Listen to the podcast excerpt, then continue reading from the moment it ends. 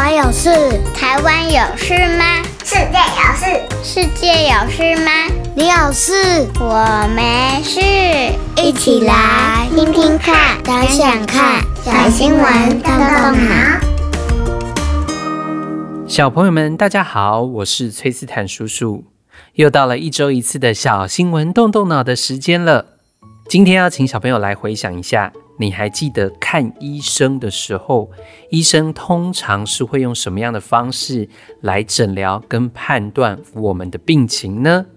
我想大部分的小朋友都会有一个经验，就是让医生带着听诊器来听听看我们的呼吸声音，听听看我们的心跳，用这样的检测方式来确定我们身体的症状，以及决定要如何来治疗，还有开药。小朋友。人类生病是用这样的诊疗方式。那如果今天生病的是一个物体呢？例如像我们今天节目的主角水管。水管如果生病了，小朋友你知道它也需要医生吗？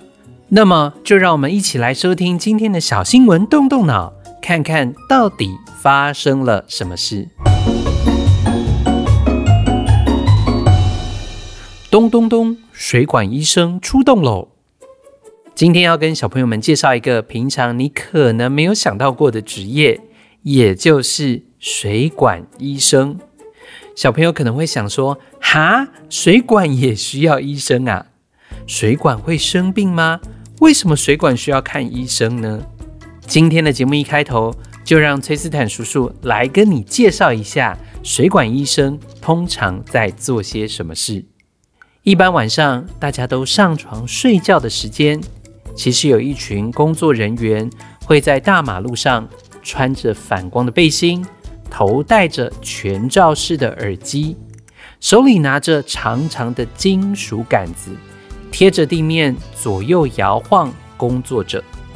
他会巡视包括路上的消防栓、水表，有的时候啊，他会用金属杆去接触，有的时候则是将耳朵贴在金属杆上。低着头，专心听着地面下的声音。这些辛苦的工作人员，他们就是水管医生，来自台湾自来水公司的检漏员。检漏员这个名字，你一听大概就可以猜得出来，他们主要的工作是在检查是不是有水管漏水了。所以这些水管医生靠着手上的金属探测器，还有灵敏的听力。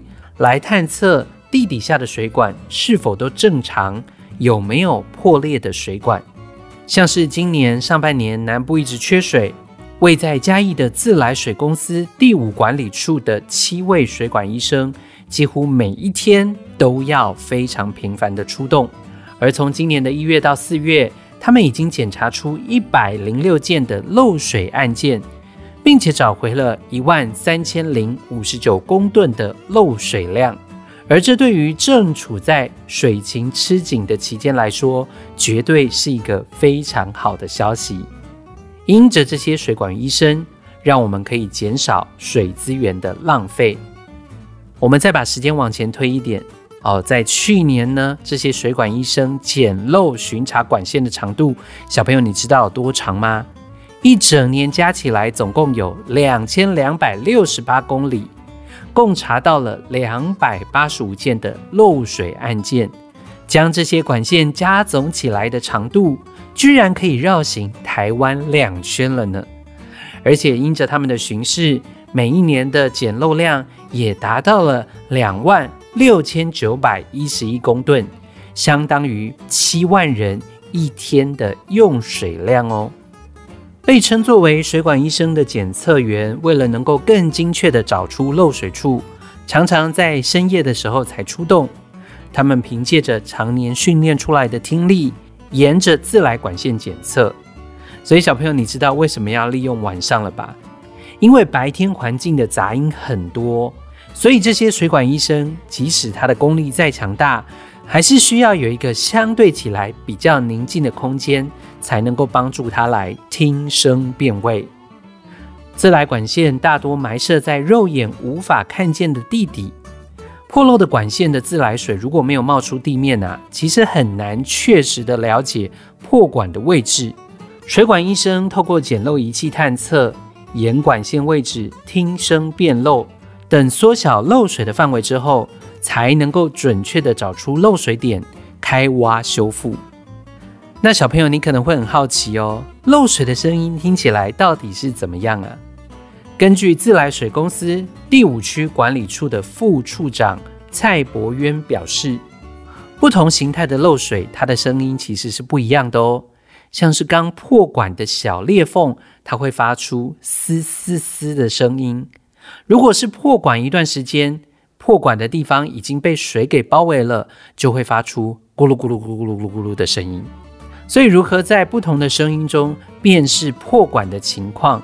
检漏员呐、可是要经过两到三年的培训时间，才能够真正的出师哦。而他们除了要修复漏水的管线之外，同时也要检查是否有老旧的管线需要被汰换掉。现在小朋友们知道水管为什么需要医生了吧？让我们一起感谢这些水管医生，把每一条水管的管线都顾得好好的哦。听完了今天的新闻，让崔斯坦叔叔来问问你三个动动脑小问题，邀请所有的小朋友们都一起来动动脑，想想看。第一个问题，像水管医生一样的这样修理物品的医生，你还听过哪些呢？例如玩具修理医生、家电修理医生，或者是捷运站的铁轨修理医生，你认识他们吗？第二个问题，你也曾经修理好某样东西吗？可能像是缝好一个布娃娃，或者是修好一台遥控车等等的。小朋友啊，其实你也可以成为一个非常爱物惜物的修复医生哦。第三个问题，其实，在每一天的二十四小时当中，都有人在工作，特别有许多的职业。工作时间是在大家入睡后的大半夜。想一想，你知道有哪些在凌晨或者是深夜需要工作的职业呢？今天我们是不是又认识一个新的职业了呢？感谢这些水管医生每日辛勤的工作，为我们节省了好多的水，甚至是避免水管爆裂的意外。尤其是在晚上工作，日夜颠倒这件事，真的是非常的不容易呢。那么，我们今天的小新闻动动脑就到这里喽。下周我们再一起来看看世界上正在发生什么事。别忘记，请爸爸妈妈可以按一个五星赞，鼓励我们的小小动脑团队。也欢迎大家上脸书搜寻我们的社团“小新闻动动脑”的超级基地，和我们一起分享哦。拜拜，我们下周再见。